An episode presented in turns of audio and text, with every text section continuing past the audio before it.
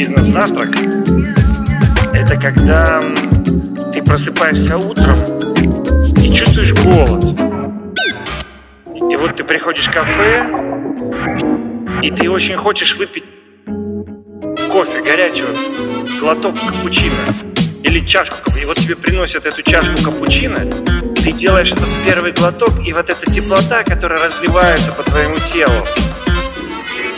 в ожидании того, что сейчас будет продолжение и